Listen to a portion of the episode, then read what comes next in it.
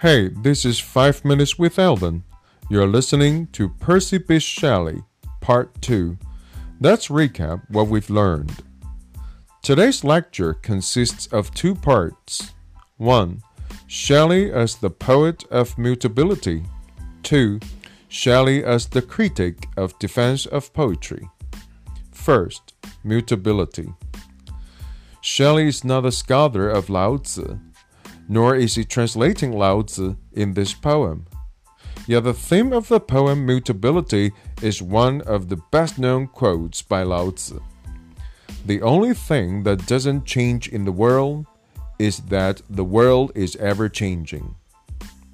The title of this poem, Mutability or Changeability, refers to the ever changing state of the world and our lives. In this poem, Shelley first compares us to the clouds at night, and then the Aeolian lyre. In the case of us mortals as clouds, we speed, we gleam, and we quiver. And when the dark night closes around, we as clouds are all lost in the dark, as we as mortals are all lost to death. In the case of us, in the case of in the case of us as the Aeolian lyre, we are aware that both the external wind and the recipient human are ever changing.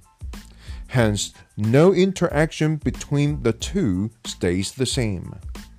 Two winds never move in the same direction nor in the same strength. The same person at two different points in life never responds to the same thing in the same way twice. Whether life is full of joy or sorrow, nothing stays the same. Our life journey can take turns. The end of the journey is still open. Mutability in life is not definite possibility nor definite negativity. Mutability is the nature of our lives. Second, defense of poetry. In this section, we focus on three takeaways. First, how Shelley defines poetry. Second, how Shelley redefines the poet. And third, how stories and poems differ. This is how Shelley defines poetry. Poetry, in a general sense, may be defined to be the expression of the imagination. Capitalize I.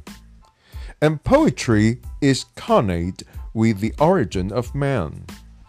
Man is an instrument over which a series of external and internal impressions are driven like the alternations of an ever changing wind over an Aeolian lyre. According to Shelley, the poet is an umbrella term that includes all sorts of artists and all sorts of creators. If you create something in rhymes and meters, you are a poet of words. If you create something as a painter, you are a poet of colors. If you create something as a musician, you are a poet of sounds and voices. If you create something as a lawmaker, you are a poet of order and institution. It goes on like this, and the list can be endless. Shelley draws a distinction between stories and poems. In Shelley's dichotomy, Stories are mundane and negative, while poems are eternal and positive. These are some of the differences between them. A story is made of detached facts, while a poem is a creation by human nature and therefore an image of all human minds.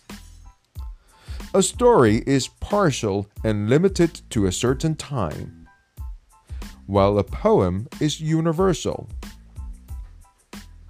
Time destroys stories, but doesn't destroy poems. A story is a mirror that distorts what is beautiful, while a poem is a mirror that beautifies what is distorted. This is 5 Minutes with Alvin. I'll see you in class.